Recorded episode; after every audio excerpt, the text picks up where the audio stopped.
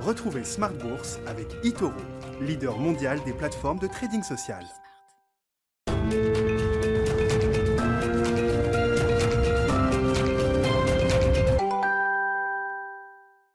Et c'est reparti pour Smart Bourse, votre double dose quotidienne de marché en direct sur Bismart. Chaque jour à la mi-journée, 12h30, 13h. Et le soir, la grande édition, le grand digest de l'information économique, financière et boursière à partir de 18h30 pendant une heure. Au sommaire ce soir, une réunion euh, importante pour la Banque Centrale Européenne. C'était la promesse de Christine Lagarde. On va débriefer cette réunion avec nos invités de Planète Marché dans un instant.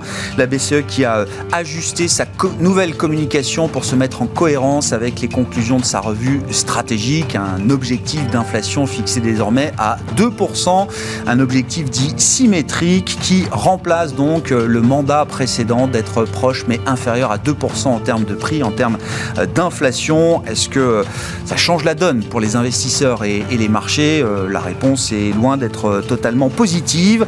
Ce sera donc le sujet à la une ce soir avec nos invités de, Planète Marché. On parlera également de la saison de résultats, bien sûr, hein, qui est en cours, qui commence tranquillement aux États-Unis, en Europe également, avec euh, de gros morceaux à venir encore dans les prochains jours. Hein. On aura la partie euh, technologique GAFAM euh, à partir de la semaine prochaine, notamment aux États-Unis. On notera que la tech, d'ailleurs, a été le secteur leader aujourd'hui en, Europe, hein, qui a permis d'ailleurs aux indices européens, dans leur majorité, d'afficher une troisième séance de hausse consécutive, qui vient donc compenser totalement le trou d'air qu'on a pu enregistrer lundi sur les marchés actions. La tech a été leader aujourd'hui dans un environnement où les taux restent quand même très faibles, même s'ils ont remonté un petit peu par rapport au point bas qu'on a pu euh, observer en début de semaine.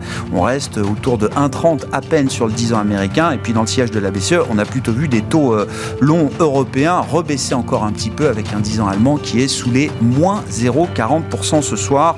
L'euro a baissé légèrement également, mais euh, on reste dans des zones connues juste en dessous du niveau de 1,18$ pour 1 euro. Voilà pour les éléments de marché. Et puis dans le dernier quart d'heure, le quart d'heure thématique de Smart Bourse, on s'intéressera à un nouveau fonds thématique chez Vega IM, le fonds Global Care, qui euh, vise à, traiter le sujet du bien-être, des soins en général, dans une approche euh, holistique. C'est ainsi que c'est présenté par les équipes de Vega IM, c'est-à-dire qu'il y a de la santé évidemment, mais pas que. Hein. La notion de soins va au-delà du euh, seul thème sectoriel du healthcare. Et c'est Benoît Pelloual qui sera avec nous à partir de 19h15 ce soir.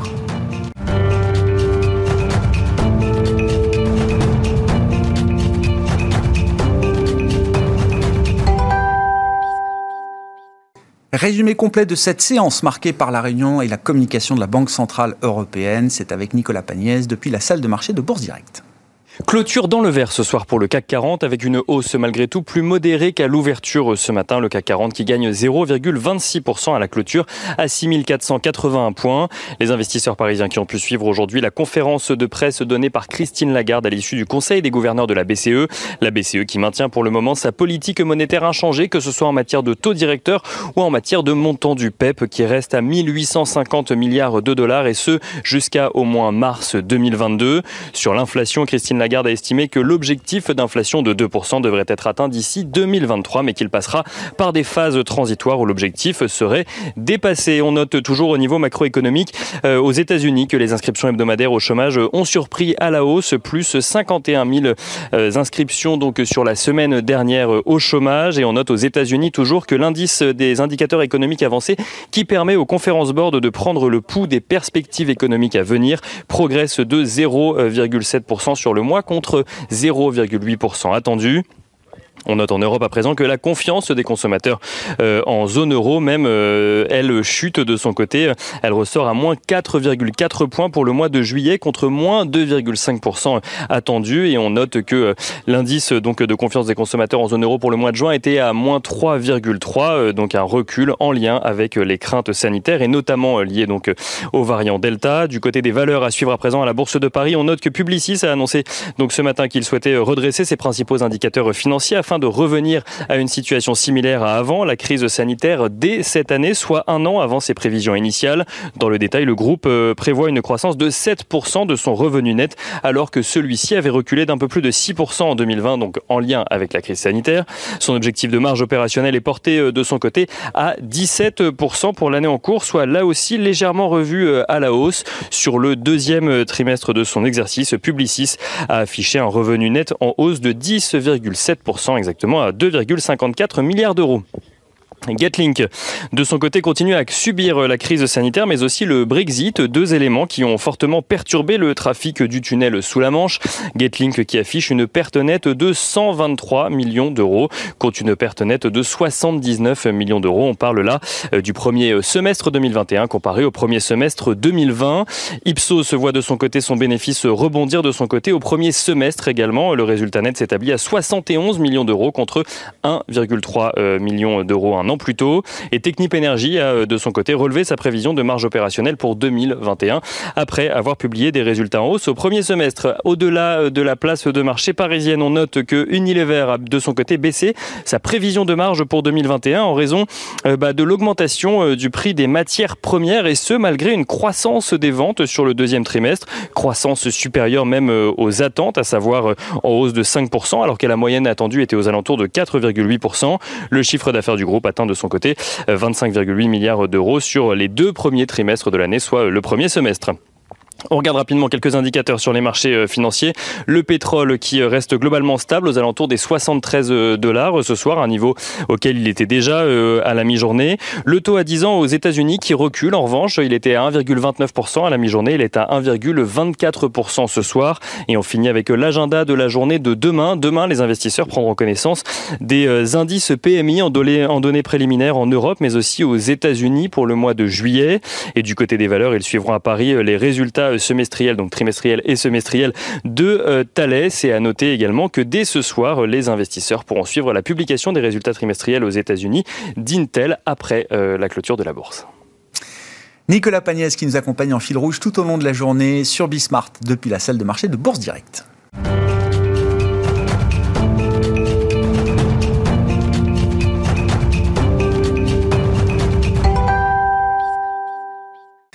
Trois invités avec nous pour décrypter les mouvements et les enjeux de la planète marché euh, aujourd'hui. Nathalie Pelleras est avec nous ce soir, DG de 4 Points IM. Bonsoir Nathalie. Bonsoir. Bienvenue. Bienvenue à Léa Dauphas qui nous accompagne également. Bonsoir Léa. Bonsoir. Vous êtes chef économiste de TAC Economics et Olivier de Béranger avec nous également. Bonsoir Olivier. Merci d'être là. Vous êtes directeur général délégué en charge de la gestion d'actifs de la financière de l'échiquier. La question à la une pour commencer, suite à la réunion de la Banque Centrale Européenne, une réunion importante avait promis euh, Christine Lagarde, qui sera euh, euh, l'occasion de réajuster la communication. On a eu donc tous les détails de cette nouvelle communication de la Banque Centrale Européenne.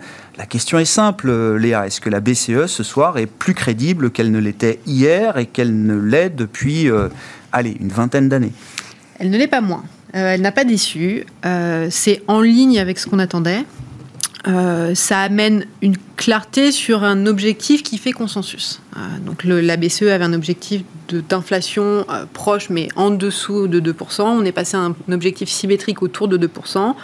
Elle a expliqué quels étaient les outils qui lui permettaient d'avoir cet objectif. donc sur cette partie-là, c'est assez clair. Le vrai message de cette réunion, c'est surtout que la BCE n'augmentera pas les taux dans un horizon très proche, voire moyen terme. Pour cela, il faudrait qu'elle ait à la fois une inflation autour de 2 à horizon 1 an, à horizon 2 ans, voire plus, et que les critères autour de cette inflation soient des critères d'inflation durable. C'est-à-dire que si on avait un spike dû à une montée des prix du pétrole ou euh, une montée des prix alimentaires, ça ne rentrait pas dans ces critères. Donc dans ce sens-là, ça valide surtout le fait que la BCE n'augmentera pas ses taux. Euh, elle a un objectif à horizon 2 ans de 1,5% d'inflation, donc on ne va même pas rentrer dans ce schéma-là ça donne une vision assez claire de euh, quels vont être les outils que la BCE met en place. Euh, maintenant, il y a encore beaucoup d'attentes à avoir. Euh, l'outil d'inflation, c'est son objectif. Pour ça, elle a son outil de taux, elle a aussi ses outils d'achat d'actifs, elle a aussi ses outils de euh, liquidité, d'octroi de liquidité aux banques. Sur ces deux derniers euh, biais, les LTRO et les Asset Purchase Programme et Pandemic Emergency Purchase Programme, là-dessus, on n'a pas encore d'informations. C'est vraiment là-dessus qu'il qui va y avoir des dissensions. La réunion d'aujourd'hui, c'était un peu l'ouverture. On ne s'attendait pas à avoir grand-chose et c'est plutôt ce qu'on a eu. C'est-à-dire qu'il va falloir quand même à un moment que cette nouvelle soit rendue crédible par des précisions sur la manière dont toute la boîte à outils de la BCE va être euh, utilisée. De ce point de vue-là, on n'a rien appris aujourd'hui, si ce n'est que, comme vous dites, on va prolonger les mesures de soutien, on va rester lower for longer, hein, comme on dit dans le jargon, mais euh, on n'en sait pas beaucoup plus. On n'en sait pas beaucoup plus et, surtout que c'est gênant aujourd'hui quand on voit certaines banques centrales rentrer dans des phases de tapering et, commencer à modifier les outils dans ce sens-là. Aujourd'hui, la BCE a plutôt fait l'inverse en cassant euh, toute anticipation de tapering. Euh, et ça va être même un peu plus compliqué pour elle, c'est-à-dire qu'aujourd'hui, elle a son programme de soutien euh, qu'elle a mis en place pendant la pandémie qui permet d'acheter en moyenne à peu près 80 milliards de titres par mois. À cela ajoute un programme qui était le programme qui existait avant, qui donne à peu près, qui rachète 20 milliards de titres par mois. On a en gros 100%, 100 milliards qui sont rachetés tous les mois par la BCE. Ce programme pandémique arrive normalement à terme en mars 2020. Mhm. Euh, il va falloir créer une sorte de bascule euh, et d'enlever ces 80 milliards, de les repasser dans un autre pour que la BCE, en plus de son outil euh, de taux, ait une sorte d'outil de, maintien des taux bas pour que les perspectives puissent s'améliorer et que l'inflation puisse s'améliorer. Et là, quand on est aujourd'hui dans des des discours de banque centrale qui attention, on réfléchit au tapering, euh, la, croissance euh, se reprend, on est dans une phase d'amélioration, on va créer des marges de manœuvre pour la phase d'ajustement post-Covid. La BCE dit totalement l'inverse. En mode, on, on maintient les taux bas, on le veut, on le souhaite, et au final, cet objectif va encore plus retarder la montée des taux. Et on a en plus des vraies incertitudes qui vont arriver sur, les prochains outils où là, les divergences au sein des, euh, membres de la BCE vont être beaucoup plus fortes. On peut imaginer que le vrai rendez-vous, ce sera la réunion de septembre qui euh, euh, donnera lieu aux, nouvelles projections économiques du staff de la Banque Centrale Européenne. Sur l'horizon de prévision aujourd'hui de la BCE qui est fin 2023, elle affiche une, un objectif, enfin une perspective d'inflation de 1,4%. on verra comment ces prévisions sont euh, en septembre. Mais euh, à ce stade, euh, c'est pas possible, avec la nouvelle stratégie, d'afficher 1,4% à l'horizon de, prévision sans que ça implique une réaction en matière de politique monétaire. Bah, c'est un peu le problème qu'on a, c'est-à-dire que on va, on a aujourd'hui des prévisions d'inflation qui sont tellement faibles que, à la limite, ça demanderait même d'avoir des outils supplémentaires pour engendrer des, des, pour que la BCE puisse à moyen terme atteindre sa cible. Euh, ça, on sait bien que non, euh, c'est pas possible compte tenu des dissensions euh, qu'il y a au sein des, membres du comité de la BCE. Il va y avoir deux problématiques. La réunion de septembre, je suis pas sûre que ce soit celle qui, va être problématique. Ça va plutôt être bah, quelles sont les perspectives. Aujourd'hui, la, question du variant Delta sur les perspectives macro, elle n'a pas été trop abordée, donc ça va permettre d'avoir la fin de l'été, voir comment la, mhm. zone euro se, se réenclenche. Est-ce qu'au final, les anticipations fortes de croissance vont se réenclencher? Donc ça va plutôt permettre d'avoir l'outlook et dire bah voilà, où est-ce qu'on en est en termes d'inflation et de croissance, quel est le nouveau momentum? Par contre, la stratégie euh, taux et rachat d'actifs, celle-là, ça va plutôt être à envoyer sur décembre. D'accord. Donc il y a deux grosses réunions importantes là, avant, on le rappelle, mars 2022, donc la, BCE réajuste ses prévisions tous les trois mois, septembre, décembre, ça va être les deux grosses réunions importantes pour euh, préparer l'après. Dans un contexte en plus où la Fed, normalement, dans cette zone-là, réenclenche euh, une perspective de tapering. Bon, Olivier, force et faiblesse de la nouvelle stratégie et de la nouvelle communication de la Banque Centrale Européenne Non, mais en effet, en effet on ne s'attendait pas à grand-chose, mais moi personnellement, je suis quand même un petit peu déçu puisqu'on n'a pas les moyens. C'est-à-dire on a une Banque Centrale qui elle-même considère que son objectif d'inflation est, quand même largement, enfin que ses prévisions d'inflation sont largement sous son objectif et qui bah, le constate et, puis voilà rendez-vous euh, plus tard. Donc c'est quand même, je trouve c'est assez étrange comme euh, comportement au moment où effectivement la Nouvelle-Zélande, le Canada, euh, pourquoi pas le Royaume-Uni sont en train de, de réfléchir à des, à des, à des mouvements de, de banques centrales. Alors eux ont un problème d'inflation que nous manifestement on n'a pas si on en, si on en croit les prévisions de, de la BCE, mais c'est cette impression qu'on repousse toujours à demain euh, la prise en compte des chiffres qu'on constate tous les jours, elle est un petit peu euh, étonnante. Donc euh, c'est peut-être un peu ça le bémol que je donnerais sur cette, sur cette réunion, c'est qu'on avait bien compris que c'était 2% autour, à la fois au-dessus ou en dessous. Maintenant, on comprend que c'est pas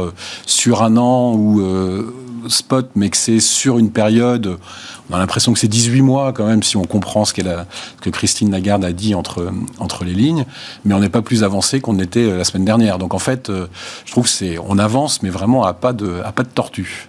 Est-ce qu'il y a, y, a, un point euh, Alors, on, fait toujours le, jeu de la comparaison entre la BCE et la Fed. Euh, bon, pas forcément très pertinent, mais ça permet de mettre euh, en avant quand même la différence de stratégie. C'est-à-dire que l'idée que la BCE puisse laisser l'inflation déborder au-delà des 2%, Autant chez la Fed, on comprend que c'est un objectif et une intention affichée en matière de politique monétaire. Pour la BCE, c'est en cas de besoin d'une certaine manière Est-ce que c'est la lecture que le marché fait de cette, euh, cet objectif dit symétrique? Probablement. L'objectif de la Fed, il est, il est en moyenne. Donc ça veut dire que si euh, pendant deux ans en moyenne on a un, et demi, on peut supporter d'être à deux et demi pendant deux ans. Enfin, implicitement, c'est ce que ça veut dire. Mais surtout, ce qui est très différent, c'est les chiffres d'inflation. C'est-à-dire que en Europe, on arrive péniblement à avoir un, un chiffre d'inflation qui comprend tout ce qui monte vite, le pétrole, l'alimentation, les matières premières à 2%. Aux États-Unis, on a 5,4. Mmh. Donc, de toute façon, euh, entre guillemets, on joue pas sur le même terrain. Donc, euh, la Fed, elle peut dire que là, bah, ça y est, son objectif d'inflation, ça fait depuis le mois de mars, euh, on a fait 4 mois de suite au-dessus de 2% sur le CPI. Donc, tout va bien aux États-Unis du côté de la Fed.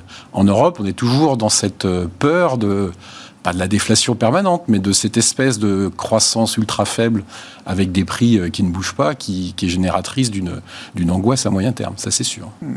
Nathalie, qu'est-ce que ça appelle comme euh, commentaire euh, Bon, c'est une, réunion très rhétorique en fait de ce que je comprends, mais pour le marché, visiblement, ça change pas grand-chose. Non, parce qu'en fait, tout a été un peu dit dans le sens où l'attente qu'on a, qu'on a c'est toujours d'avoir un message qui peut être rassurant. Euh, et, quelque part, peut-être que ce qu'il attendait, mais les marchés sont toujours déçus quand les banques centrales parlent, hein, enfin, parce qu'ils anticipent quelque chose qui n'arrive pas forcément. Et là, c'est déjà tout à l'heure sur les rachats d'actifs. C'est-à-dire que euh, peut-être que en fait, la première réaction, c'est de dire OK, on nous dit absolument rien sur les rachats d'actifs, alors que c'est là qu'on attend une réponse. Est-ce que, et, je pense que le souhait du marché, c'est qu'il soit prorogé ou augmenté parce que c'est ça qui va pouvoir alimenter la croissance, qui va faire que on pourra atteindre cette inflation. Euh, globalement, tout le monde savait le niveau de l'inflation. Donc, on était quand même, même sans changer le discours, on était quand même en dessous des 2%, même si ça n'a pas changé. Donc, la probabilité d'une hausse des taux courts, le marché ne l'avait absolument pas intégré. Parce que, mais l'attente était beaucoup plus sur qu'est-ce qui pourrait continuer à permettre cette relance qui nous manque et qui fait que, justement, on a cette disparité par rapport euh, aux États-Unis? Et le seul moyen euh, dans les instruments dans lesquels elle peut agir, c'est ces achats d'actifs, en fait, qui ont réellement un impact sur la croissance. Donc je pense qu'il y a une petite déception là-dessus. Après, elle a un problème de moyens réellement pour euh, mettre en place. Mais l'attente des marchés, elle est beaucoup plus d'être euh, rassurée sur alimenter cette croissance pour aboutir à ce target d'inflation plus que dire ah, maintenant les taux bas, parce que en fait les taux bas c'est ce qui permet la bonne valo. Mm. Euh, ce qui permet une bonne valorisation des marchés, c'est d'avoir la croissance sous-jacente, c'est pas d'avoir euh, des taux bas euh, pour vérifier. Bien sûr. Et donc c'est assez logique quelque part, je pense, la déception des, marchés et le fait qu'on attende plus. même si je sais que le rôle de la Banque centrale là-dessus, c'est très difficile parce que derrière, il y a aussi ce qu'on disait avant, c'est que la, Banque centrale, il ne faut pas qu'elle puisse agir toute seule. Elle, a aussi besoin des plans budgétaires des ah. pays. Et et, je suis marqué mais par pas son rôle non, non plus mais je suis quand même marqué par le fait que cette, cette partie-là, cette jambe budgétaire, soit pas plus euh, mise en avant euh, par la Banque centrale, même si je comprends que son rôle, c'est de montrer une forme d'indépendance, de se focaliser sur son mandat, la stabilité des prix, euh, etc. Mais on comprend bien quand même que, quand on voit les expérimentations américaines ou, ou autres, on voit bien que euh, s'il n'y a pas l'impulsion budgétaire qui vient euh, euh, en levier de la politique monétaire, L'inflation, même aux États-Unis sur le cycle précédent, l'inflation est restée quand même très, très morose. Oui, mais parce qu'il y avait une espèce de crédibilité aussi. Parce que les, les États peuvent écouter et continuer sur des plans budgétaires à partir du moment où les mesures prises par la Banque centrale, les mesures monétaires, elles ont elles-mêmes un impact et ils prennent le relais. Mais comment en, Europe, c'est, ça a plus servi à éteindre l'incendie plutôt qu'à relancer la machine ben, Elle est un peu mal placée, je pense, pour directement donner une leçon aux États et dire allez-y, euh, mm. bougez aussi. C'est, délicat, on est en train de critiquer quand même quelque chose qui, qui est à manœuvrer et quand même très, très, très, très, liquide, d'autant qu'en plus, il n'y a, pas de consensus politique en, Europe. Quoi. On a toujours des, des, des, opinions très, très divergentes et, manœuvrer avec ça. Mais je pense que voilà, le, besoin, c'est avant de juguler l'inflation, il faudrait qu'on en ait. Donc, c'est plus ça la demande. La partie fiscale, budgétaire, euh, elle a un rôle euh, euh, important, très important à jouer. Je ne parle pas des mesures de protection, hein, mm. là, si on se projette sur l'idée de, redonner un peu de perspective de croissance et d'inflation sur le long terme en zone euro. Elle, a un, rôle prédominant quand on regarde les trajectoires entre la zone euro et les États-Unis. Euh, on voit le choc Covid. Le choc Covid, on, attend les chiffres du PIB, mais en gros, il est quasiment euh, annulé euh, maintenant aux États-Unis.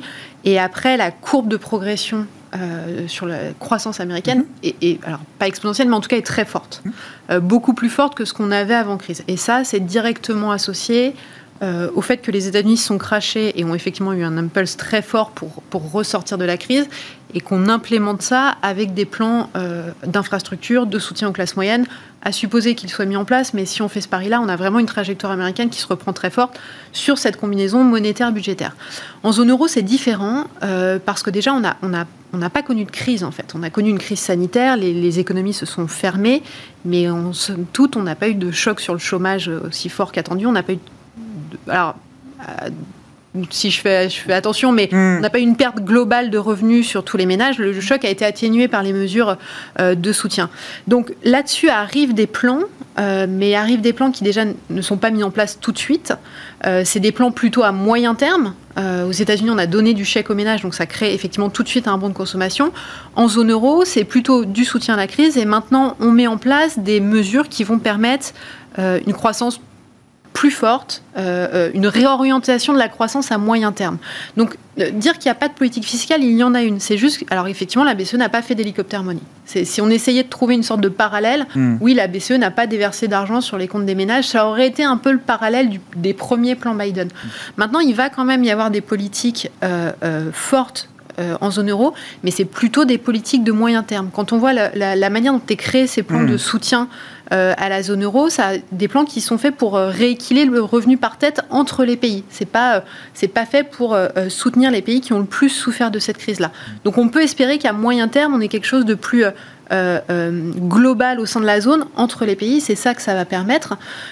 c'est compliqué, mais je pense qu'on peut. Tout le monde a en tête l'exemple de l'Italie, par exemple. L'Italie, c'était un peu le la bête noire sur les plans européens, sur les soutiens européens, sur les perspectives de croissance à moyen terme. Aujourd'hui, si effectivement, avec les montants qui sont mis dans le plan européen et une application euh, forte au niveau politique et sur l'implémentation de ces plans, c'est vraiment un game changer pour l'Italie. Mm. Euh, et ça, c'est aussi permis parce qu'aujourd'hui, la BCE annule le risque souverain. Euh, si la BCE n'avait pas ces mesures-là et dire, bah, on maintient les taux quoi qu'il arrive.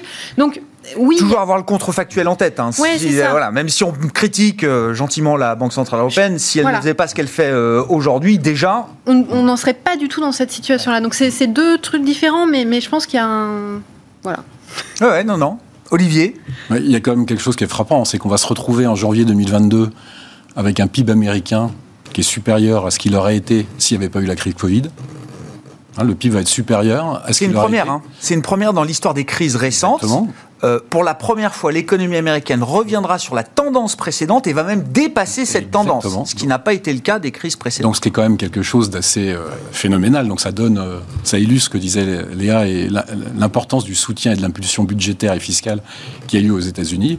Alors qu'en Europe, on ne rattrapera jamais le, la crise, enfin, sauf à ce que le potentiel de croissance revienne à un, un, 3 quarts ou 2 l'année prochaine, enfin, dans les années à venir, mais on ne rattrapera jamais le, le, le choc Covid. On a perdu 1,5, 2% de croissance, qu'on ne rattrapera jamais. Il y, a, quand même des statistiques qui sont effarantes. Hein.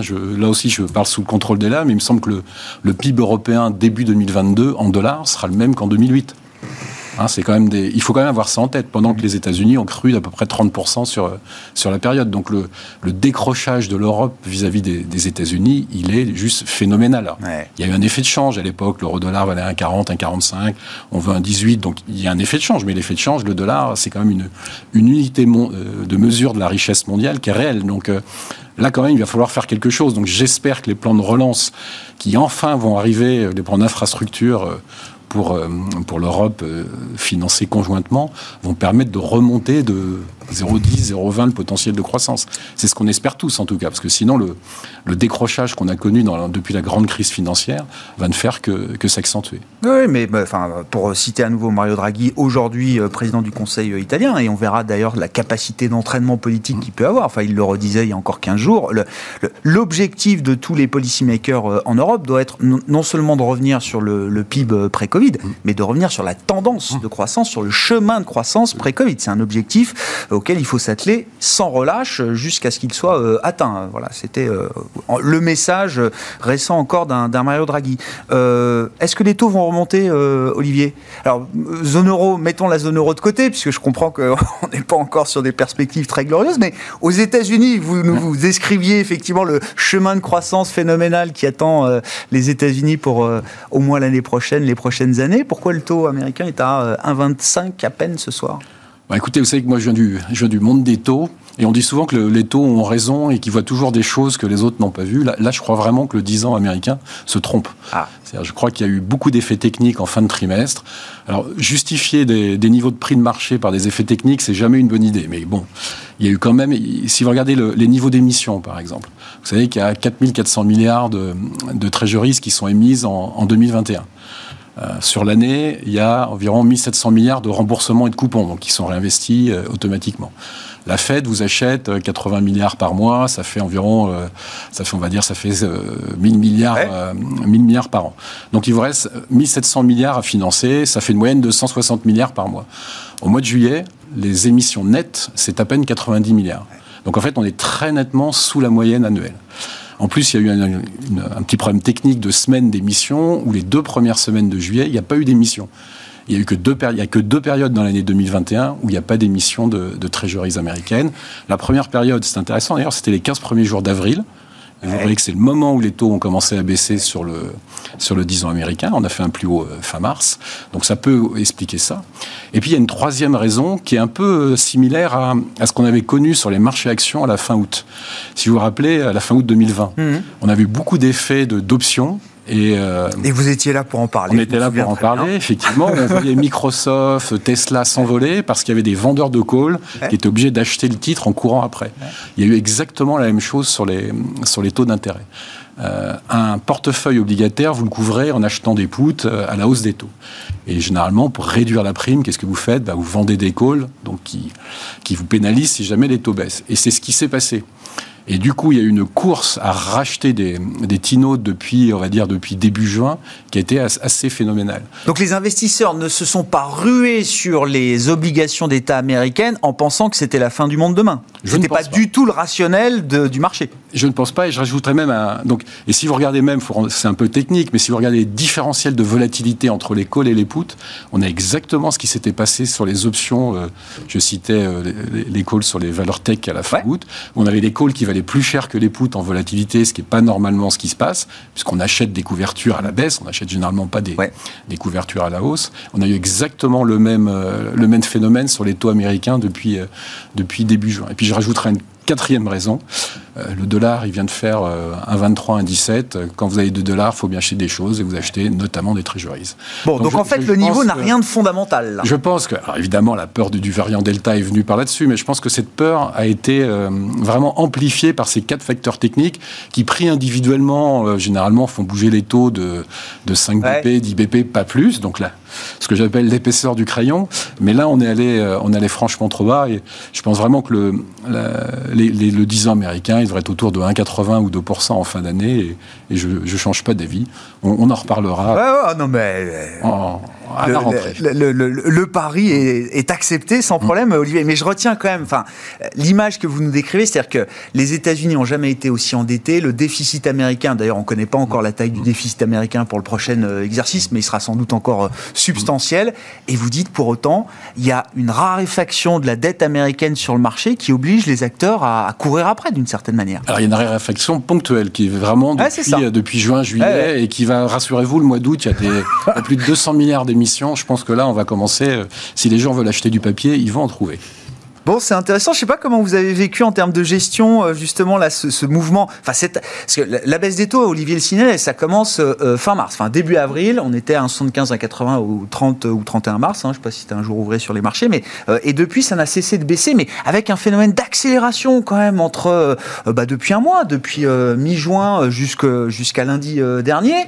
Ça ça a modifié beaucoup de choses quand même dans la dynamique de marché. Euh, oui, parce que ça crée des rotations en fait, ces ah, rotations de, notamment de style, hein, value croissance, parce que de fait, ben, dès que les, taux se détendent, et en plus c'est pas l'épaisseur du trait de la détente, c'est quand même quand vous passez un taux de 1,80 à 1,25.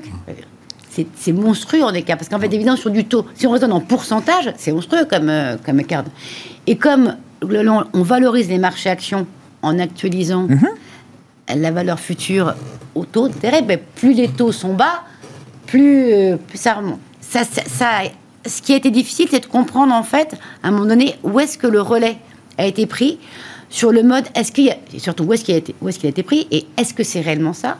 Est-ce que le marché est passé en mode risque off? Parce que ça a coïncidé avec cette, détente sur les taux, aussi avec la remontée malheureuse des du variant Delta. Euh, Entre le narratif et la réalité, qu'est-ce qui... Et, euh, donc, et qui pousse forcément toujours vers euh, une inversion au risque plus forte, d'autant qu'il ne faut pas, quand même pas oublier que c'est arrivé alors que les marchés étaient déjà largement positifs, qu'on était bien sur des records même avant cette mmh. taux, donc on partait pas de marchés qui étaient dépréciés. Non, non. Et donc, faire la part des choses entre, justement, je pense que c'est ce qui a poussé encore plus, que c'est toujours la même chose. Les, sphères, les spirales s'alimentent. Donc la spirale de baisse des taux plus variant, tout à fait, ou crainte, donc valeur refuge. Et donc, ça, a peut-être entraîné d'autres mouvements. À mon avis, il n'y a rien à voir avec ce que décrivait Olivier en, proportion. Mais, mais en tout cas, ça, tout le monde a été dans le même sens. Et quand on, auto-alimente cette spirale, euh, ben, on crée un sentiment de, de, psychose. Par contre, on a quand même bien vu que ça s'est fait à un moment donné où creux en termes de résultats de société, ce qui est toujours ma marotte, parce que le, vrai signal et que les résultats, même s'il n'y a pas grand-chose pour l'instant qui est publié, on est qu'au tout début, euh, mais en tout cas, ils sont plutôt bons. Euh, les, mais on voit que les marchés l'ont déjà un peu intégré. C'est-à-dire qu'il n'y a, pas ce côté applaudissement. On a déjà intégré une capacité de l'ensemble des, acteurs, évidemment en dehors loisirs, tourisme euh, ou aéronautique, d'être, de sortir en 2021 des niveaux de plan d'affaires et résultats au-dessus de ce que c'était en 2019. Revenir sur des niveaux de rentabilité de, de 2019, euh, Évidemment, corriger 2020, c'est corriger un truc. Oui, oui, euh, c'est 2019. Donc, je crois, voilà, cette spirale s'est alimentée et, l'impact sur les marchés, ça crée des opportunités. Donc, je vois que... plutôt d'un côté ça crée des opportunités dans un marché qui était quand même plutôt donc, euh. Ma question, c'est est-ce que, en, je sais pas, en, un mois, avec la rechute des taux, est-ce que ça implique, ce que ça a impliqué comme changement de dynamique sur les marchés? Est-ce qu'on a effacé, je sais pas, tout le pari reflationniste euh, qui avait quand même pris corps euh, de manière substantielle février-mars C'était les deux gros mois de, rotation value. Enfin, ça avait commencé avec les vaccins, mais il y avait cette nouvelle poussée en début d'année, la février-mars. Est-ce qu'on a effacé ce mouvement de marché là pas, pas totalement non plus? Pas surtout, mais sur certains, on le voit les, valeurs qui ont le plus souffert hein, dans cette. Euh, Parce que les taux, ils sont revenus sur les niveaux de février, là, hein, 15 euh, sur mais le a, On voit, en fait, par exemple, tout ce qui est services, collectivités, entreprises, euh, cantines, tout ce qui peut être touché, et qui est cyclique, value, mais aussi touché par la pandémie. Mm. Celles-ci ont, corrigé fortement et sont ont perdu peut-être. C'est retour à la case départ 20, Non, 20% par rapport au point revenu quand au moment où la rotation sur les cycliques était. Et donc, il y a quand même une vraie différence. Le, marché est un petit peu plus efficient qu'il était par, euh, par le passé, dans le sens où, ça ne veut pas dire pour autant que ces valeurs-là, euh, il faut absolument acheter. Non, je pense qu'il y, a une opportunité dessus. Mais le marché a plus déprécié ceux qui sont fragilisés par la reprise du variant Delta que juste le côté correction des taux et donc euh, quoi. Et donc, il y a une forme de discrimination. On n'a pas jeté tout le bébé. Non, avec, non, pas du euh, tout, parce qu'il y, a vraiment eu cette. Euh, encore une fois, les plus fortes baisses a été liées, celles qui sont dépendantes un peu en termes de valorisation des prix du pétrole, parce que là aussi ça a baissé.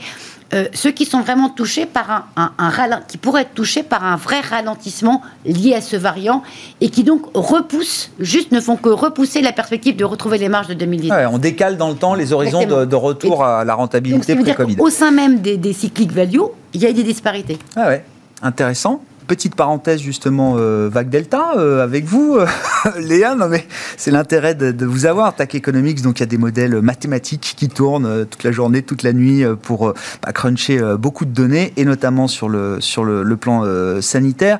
alors que disent vos indicateurs de stress sanitaire Quelle lecture vous faites de cette vague Delta et de ses caractéristiques par rapport aux vagues précédentes? Et puis en tant qu'économiste là, est-ce qu'il y a quand même des raisons de, euh, de s'inquiéter, quand bien même on a des taux de vaccination euh, euh, très différents de ce qu'on avait dans les vagues précédentes, que ce soit aux États-Unis en Europe, hein, sur des niveaux quand même décents en termes de vaccination aujourd'hui. Est-ce que ça empêche quand même d'être, de sombrer dans le pessimisme ou dans l'inquiétude trop poussée d'un risque sanitaire qui deviendrait un risque économique, ou est-ce que ça n'est pas suffisant justement? Est-ce qu'il y a d'autres manières que le sanitaire se transmette à l'économie qui justifieraient une inquiétude particulière Alors, il y a des bonnes et des mauvaises nouvelles. Euh, les indicateurs qu'on a, c'est un indicateur de 0 à 100 qui prend à la fois les cas les hospitalisations si on a les données ou les décès, mhm. euh, et qui prend en compte est-ce que l'épidémie dans sa phase exponentielle ou au contraire est-ce qu'elle est en train de baisser. Euh, il y a plusieurs lectures à avoir. La première, qui est la, la mauvaise lecture, c'est de dire que on n'a jamais au niveau mondial des indicateurs qui sont tous à des niveaux faibles. Euh, c'est-à-dire que même quand nous, dans les économies développées, euh, on arrive à être sur des niveaux entre 0 et 20, euh, dans les économies émergentes, ça repart sur des hauts niveaux et en fait, les vagues se suivent et ça passe d'un pays à un autre. si on veut essayer d'atteindre une immunité collective autour de 70%, qui a priori est insuffisante pour faire face aux variants Delta et donc encore plus au prochain, il faudrait que on vaccine à un rythme qui ne serait pas atteint avant fin 2022. Euh, on a des problématiques sur euh, certaines économies développées, mais surtout certains pays émergents, de, diffusion et de, euh, logistique sur la vaccination. Donc en fait, ce qui n'est pas dans le scénario aujourd'hui, c'est qu'il va falloir vivre avec la pandémie dans un horizon beaucoup plus long que cette vague euh, qu'on va connaître pendant l'été. Ça, c'est le premier point. Euh, le deuxième, qui est plutôt euh, encourageant, c'est qu'il y a une cassure dans les liens entre la pandémie, les infections et les hospitalisations. C'est-à-dire qu'aujourd'hui, par exemple, sur nos indicateurs au Royaume-Uni, on est autour de 50. À vague similaire sur le précédent, on était plutôt autour de 80. Euh, donc c'est-à-dire que après voilà un niveau de stress quand même inférieur. Qui est inférieur, euh, on l'est encore euh, baissier. Ça c'est l'effet vaccin. c'est l'effet vaccin. C'est comme ça qu'on l'interprète. Alors en l'état actuel, c'est-à-dire que aujourd'hui avec ce qu'on voit avec le recul, euh, le, à la vague précédente, ça aurait dû être plus élevé. Maintenant, est-ce que le lien est vraiment cassé mhm. voilà, Je ne suis pas épidémiologiste, mais en tout mhm. cas, pour l'instant, c'est ce qu'on voit. Euh, et donc, sur le scénario macro, on se dit euh, qu'il y a une sorte d'apprentissage. C'est-à-dire que même s'il y a des restrictions à la mobilité, même si il y a une sorte de, on met les gens sous cloche pendant 10 jours pour les mettre en quarantaine, Aujourd'hui, il semblerait qu'on ne soit pas dans ces contraintes qui euh, nécessitent des fermetures d'urgence de l'économie pour euh, sauvegarder le système de santé. Euh, de plus, on l'a bien vu sur les chiffres en zone euro sur le premier trimestre, par rapport au confinement d'avant, même en ayant des confinements durs, l'économie tient beaucoup plus. Il y a des phases d'apprentissage, des secteurs ne refermeront jamais, on revivra jamais ce qu'on a connu en mars 2020. Non, mais les entraves à la mobilité, elles restent réelles. Exactement, mais l'impact est nettement moindre en termes de, de, de, propagation au choc macro, euh, on le voit bien, en fait, c'est les vagues, et les vagues sont de plus en plus euh, euh, légères, et donc l'impact macro sera de plus en plus Donc le niveau de confiance que vous avez dans vos scénarios économiques, il reste, il reste élevé. On verra à la virgule près comment tombent les chiffres de croissance, et ça peut jouer, je, comprends, à la marge. Mais vous dites, ça change pas la toile de fond du chemin de croissance qu'on a encore devant nous avec les connaissances qu'on a aujourd'hui sur la. Non mais c'est compliqué parce que bien sûr, mais vous avez raison. souvenir d'émissions où on disait c'est bon, c'est derrière nous, et il faut jamais se dire c'est bon, c'est derrière nous. D'autant que je pense vraiment que c'est pas en tête. Enfin, l'épidémie est vraiment pas derrière nous, et le choc qu'on a sur les émergents reviendra forcément. Donc on aura toujours des vagues de variants. Mais aujourd'hui sur le scénario, si on se dit il y a une déconnexion euh, hospitalisation et, euh, cas a priori, ça ne devrait pas être de nature à affecter le scénario, en tout cas à l'inverser. Ce qu'il faut, ça, c'est vraiment, si on voit que les hospitalisations montent, oui, là, le scénario ne tient plus du tout émission du 22 juillet 2021. Euh, Vous voyez, je marque euh, la date comme ça. comme ça, ce sera, euh, ce sera gravé. Olivier, bah, sur mm. bah, les inquiétudes du marché, c'est vrai que le marché a beaucoup d'émotions visiblement quand même. on remet tous un peu le nez sur les courbes sanitaires. Est-ce que c'est pour vous en tant que gérant là, un, vrai sujet? Et puis l'autre question au gérant que vous êtes, et ça fait longtemps que vous nous parlez du secteur bancaire, je voulais savoir où vous en étiez vis-à-vis de votre conviction sur le secteur bancaire bah, tout d'abord, sur, l'humeur du marché, le marché, on le connaît, hein, il, est schizophrène. Euh, il y a trois mois, sur ce même plateau, on parlait des années folles qui allaient jamais finir et de la croissance éternelle. Là, on a l'impression que mi-août, tout va s'arrêter. Je pense que la vérité est probablement euh, entre les deux.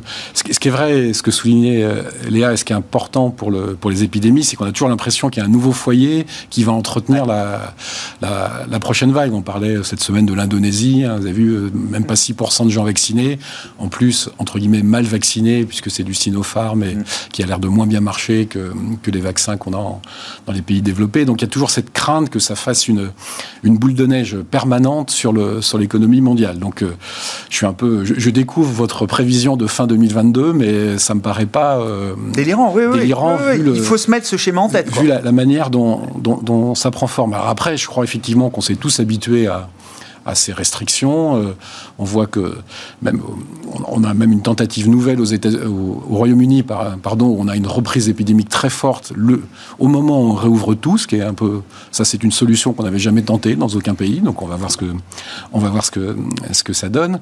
Et c'est vrai que le marché, il est euh, selon les jours entre euh, bah, les vaccins fonctionnent, il n'y a pas d'augmentation des taux dans les dans les services de réanimation qui sont inquiétants, les taux de mortalité sont même en train de baisser. donc chaque jour tendrait à, montrer que le lien entre euh, augmentation des gens contaminés et euh, saturation des, hôpitaux euh, se casse un peu. Donc, chaque jour qui passe, en gros, il y a quand même une victoire sur ce, scénario.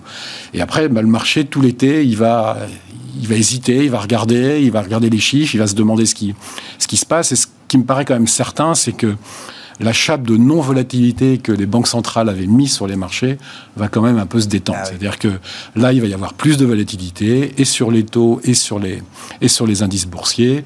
Il va y avoir, euh, Nathalie l'illustrait fort bien, il y a beaucoup plus de volatilité à l'intérieur des indices. Hein, le, en gros, les indices européens, ils valent, ils valent, la même chose qu'il y a un mois et demi, mais il y a des titres qui ont perdu 30% et mm-hmm. d'autres qui en ont pris 20. Euh, mm-hmm. Je sais pas, on peut parler d'ASML qui est au plus historique aujourd'hui, euh, essentiellement à cause de la, de la publication, mais ça monte bien alors qu'on était sur des, des trades de réouverture, de reopening, de réflexion, bah, finalement que Hein, c'est à la fin, toujours les mêmes qui gagnent. Évidemment, il y en a qui dévient pas de leur chemin.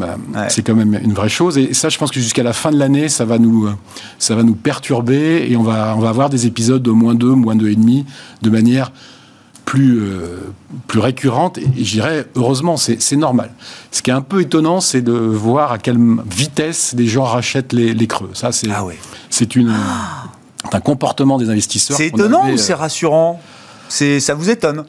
Bah, moi, j'aime bien Effacer le trou d'argent en deux jours, euh, vous dites, ouais, c'est quand même que le marché. Euh, bah, les gens savent pas quoi faire d'autre, quoi. On, aime bien quand même les marchés qui, de temps en temps, respirent de 5 à 7% Ça permet à tout le monde de refaire tourner ses modèles, de refaire ses objectifs de cours, et puis, petite partie, de se dire, bah, lui, je le rachète, lui, je fais attention, et ainsi de suite.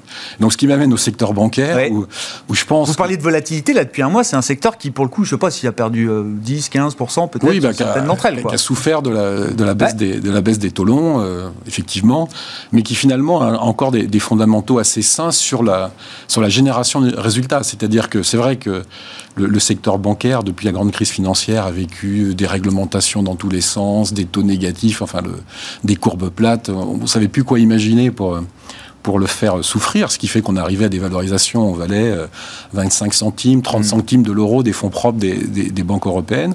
Là, on a quasiment doublé, hein, on est à 70, 80% de la, de, de, la valeur d'actifs des, des, banques européennes, et je pense que bah, les, les, 20 derniers pourcents, on va, on va aller les chercher. Donc, euh, on va, on va encore, on est encore positif sur les banques, même si évidemment le, le gros du rebond a, a, été fait.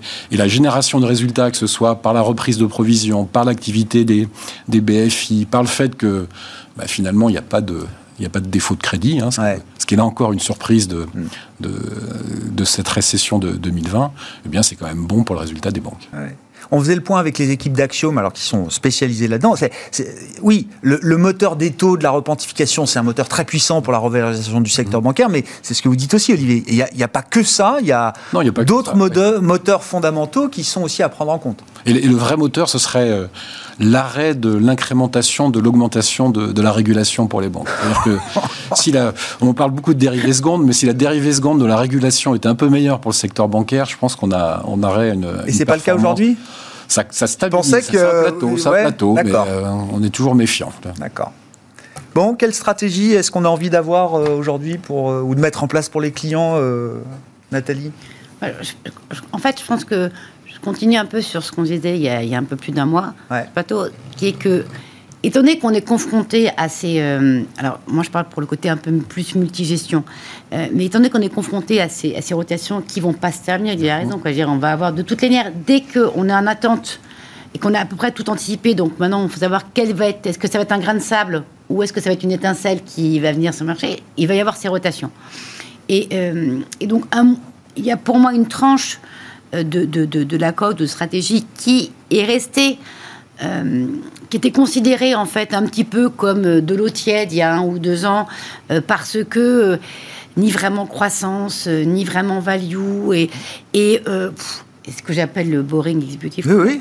Et, et je pense aujourd'hui que, vu le contexte qu'on a sur les taux, il y aura ces variations parce que on ne sait pas combien de temps ça mettra pour que ça remonte, mais ça va remonter certainement. Et puis on voit que ça peut descendre très très vite en, donc, en quelques jours. Toutes les valeurs, euh, les valeurs qui, qui ont de la croissance et qui sont chères sont très très sensibles Mhm. à ça. Alors que celles qui ont des niveaux de valorisation, je veux dire, plus logiques, corrects par rapport quand vous avez taux de croissance de 3-4%, si vous valorisez euh, entre 15 et 20 fois, vous ne payez pas très cher, surtout qu'en plus, c'est des boîtes qui peuvent avoir euh, dégagé des dividendes en plus. de trucs. Donc, euh, la visibilité, hein, ça, ça devrait être épargné par ces moments-là. Pourquoi? Parce que ça cumule visibilité, pas de dépendance par rapport aux variants Delta, donc en fait pas d'aléas vraiment sanitaires. Et il y a juste, en fait, ça dépend d'une chose, la capacité de l'équipe dirigeante à bien gérer sa boîte. Et donc là, on sait que les les entreprises ont toutes les cartes en main, d'autant qu'elles sont bien structurées. Ça, ça peut concerner des secteurs comme dans, dans la pharma, dans les boissons alimentaires. C'est quoi les boîtes emblématiques de, de ce Bah, les- boring is beautiful, bah, comme vous dites, euh, les- Nathalie Novartis, euh, Ouais, les- les- d'accord. euh, et, et encore, on peut en trouver même dans des boissons, euh, dans l'agroalimentaire ou dans, dans la conso, on va dire, en, moment, en mettant de côté dans la conso ce qui est bien sûr euh, très cyclique auto ou très luxe, parce que là, vous avez, vous avez des risques de, de dépréciation, parce que quand même, on est sur des niveaux de valorisation assez importants. En revanche, c'est des secteurs sur lesquels vous avez de la visibilité. Mais il faudra attendre qu'il y ait de nouveau ces mouvements et ces voyages pour que les valeurs, par exemple, du luxe repartent fortement. Donc voilà, donc le, boring is beautiful reste pour l'été, pour passer un été tranquille. On s'arrêtera là-dessus. Boring is beautiful. Merci à vous trois d'avoir été les invités de Planète Marché ce soir. Nathalie Pelleras, DG de 4 Points IM, Léa Dauphas, chef économiste de TAC Economics et Olivier de Béranger, directeur général délégué en charge de la gestion d'actifs à la financière l'échiquier.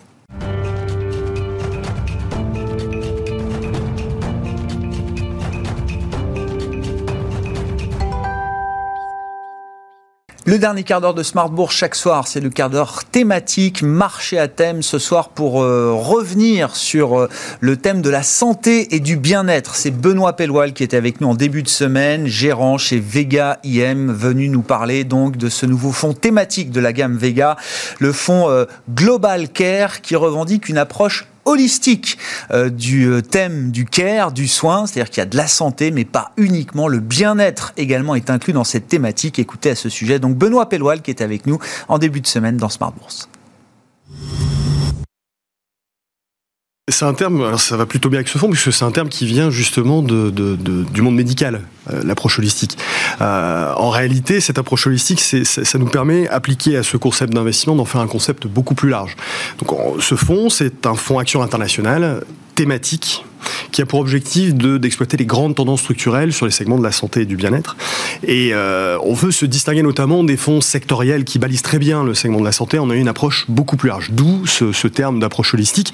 Pourquoi ça s'applique très bien? Parce qu'en fait, l'approche holistique, c'est euh, dans la technique médicale, hein, c'est la prise en compte de l'individu dans sa globalité, c'est-à-dire euh, lui fournir un soutien pour sa santé physique mais également mentale et de façon beaucoup plus générale de s'assurer de son bien-être socio-culturel, environnemental, économique. Donc ça, ça va nous permettre justement d'élargir beaucoup le sujet. Donc il y a certes une dimension santé, mais ça va bien au-delà que le simple secteur de la santé. Oui, concrètement, alors justement, qu'est-ce que ça implique dans la, la, la, la, grille d'investissement que vous avez mise en place pour, euh, pour ce fonds et cette thématique, euh, Benoît? Si c'est pas juste le healthcare, si c'est pas juste le Silver Age, c'est aussi ça, mais pas uniquement. Exactement. Comment vous avez défini la structure euh, le, processus d'investissement et les verticales sur lesquelles vous investissez là? Alors, on va baliser l'univers d'investissement classique chez Vegas, c'est-à-dire qu'on va être sur des valeurs de croissance, de qualité, avec beaucoup de visibilité. Donc, ça se, ça se prête très très bien à l'exercice pour ce type de fonds.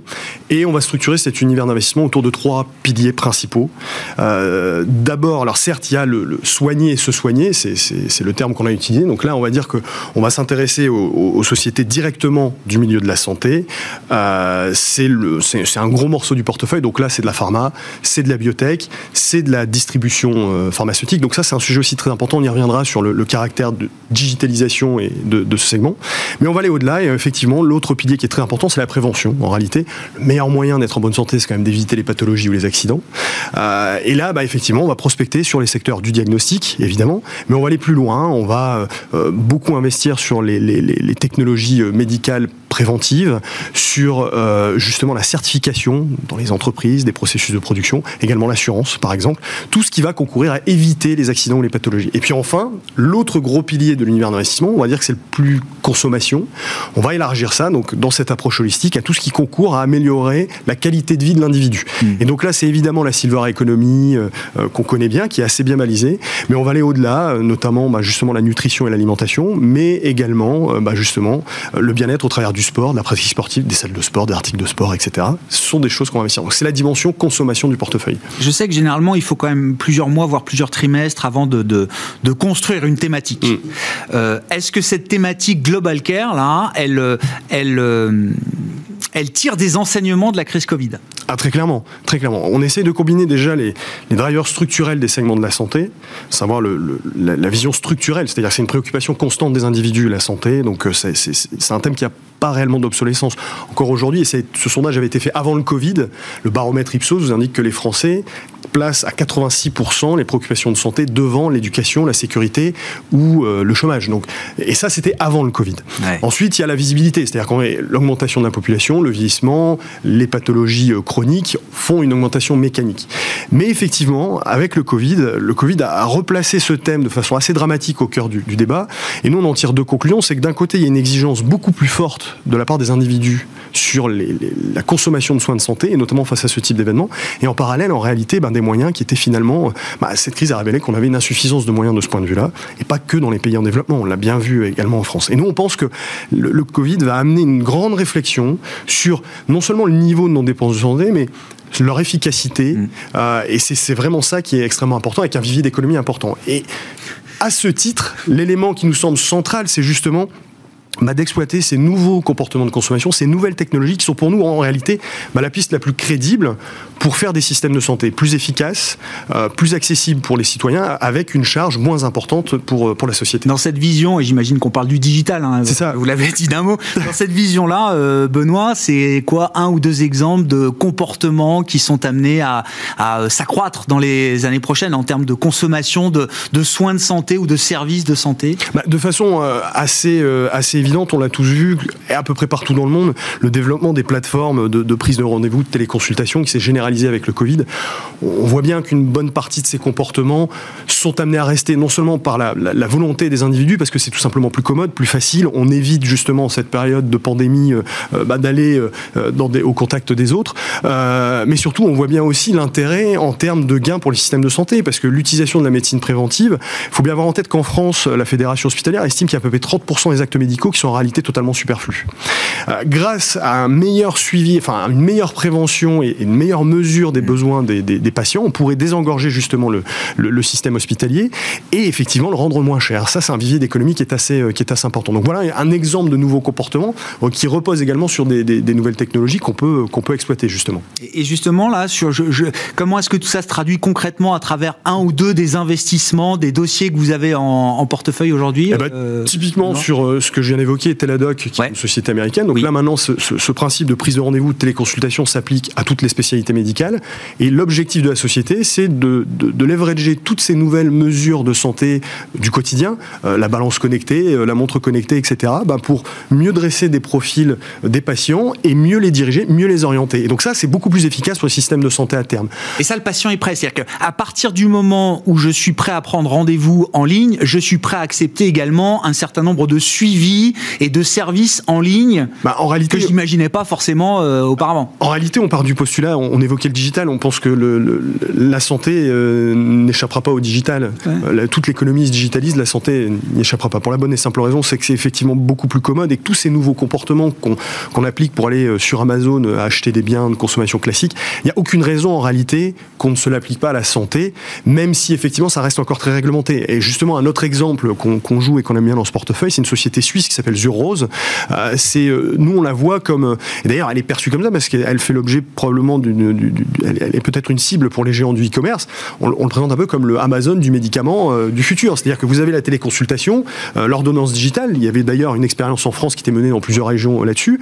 Et ben la prochaine brique de digitalisation, c'est de se faire livrer directement ces médicaments et ces produits. Et en plus, non seulement du, simple caractère de se faire livrer de la simple commodité, c'est aussi pour le médecin une meilleure visibilité sur bah, l'application de ces ordonnances, sur le traitement des patients, sur leur efficacité. Donc on voit qu'il y a un réel gain pour les patients, mais également pour le système de santé. Concrètement, là pour conclure, euh, Benoît, il nous reste assez peu de temps, c'est une thématique qui apporte quoi à l'investisseur? C'est une thématique tout terrain, c'est une thématique fonds de portefeuille, c'est une thématique euh, défensive avant tout, c'est euh, comment vous le qualifiez? Alors c'est effectivement une thématique défensive, d'ailleurs dans notre, dans, notre, dans notre gamme, on, on jouait beaucoup des thématiques très industrielles, très technologiques, celle-ci vient explorer, explorer les valeurs de croissance à vocation un peu plus défensive. C'est-à-dire qu'il y, a de la pharma, il y a de l'alimentation, donc un comportement boursier, on va dire avec un, bêta un peu moins élevé. Néanmoins, c'est pas que ça. Encore une fois, il y a beaucoup de technologies médicales et de mm. digitalisation et beaucoup de sociétés qui sont improprement classées dans la pharma, alors qu'en réalité, ce sont des boîtes de tech. Mais c'est tout de même la vocation de ce, fonds, c'est-à-dire quelque chose de fonds de portefeuille qui justement se comporte plutôt bien dans les phases de marché difficiles. Quand l'économie a plutôt passé son pic, hein, et c'est ce qu'on pense aux États-Unis, bah, généralement une rotation en faveur de ce qui est un peu plus défensif, avec beaucoup de visibilité et de qualité, c'est typiquement ce genre de, ce genre de, société qu'on retrouve dans le portefeuille. Benoît Pelloual qui était avec nous euh, lundi soir dans euh, Smart Bourse précisément, gérant et co-gérant du fonds Vega Global Care chez Vega IM. Ainsi se termine cette émission, on se retrouve demain en direct à 12h30 sur Bismart.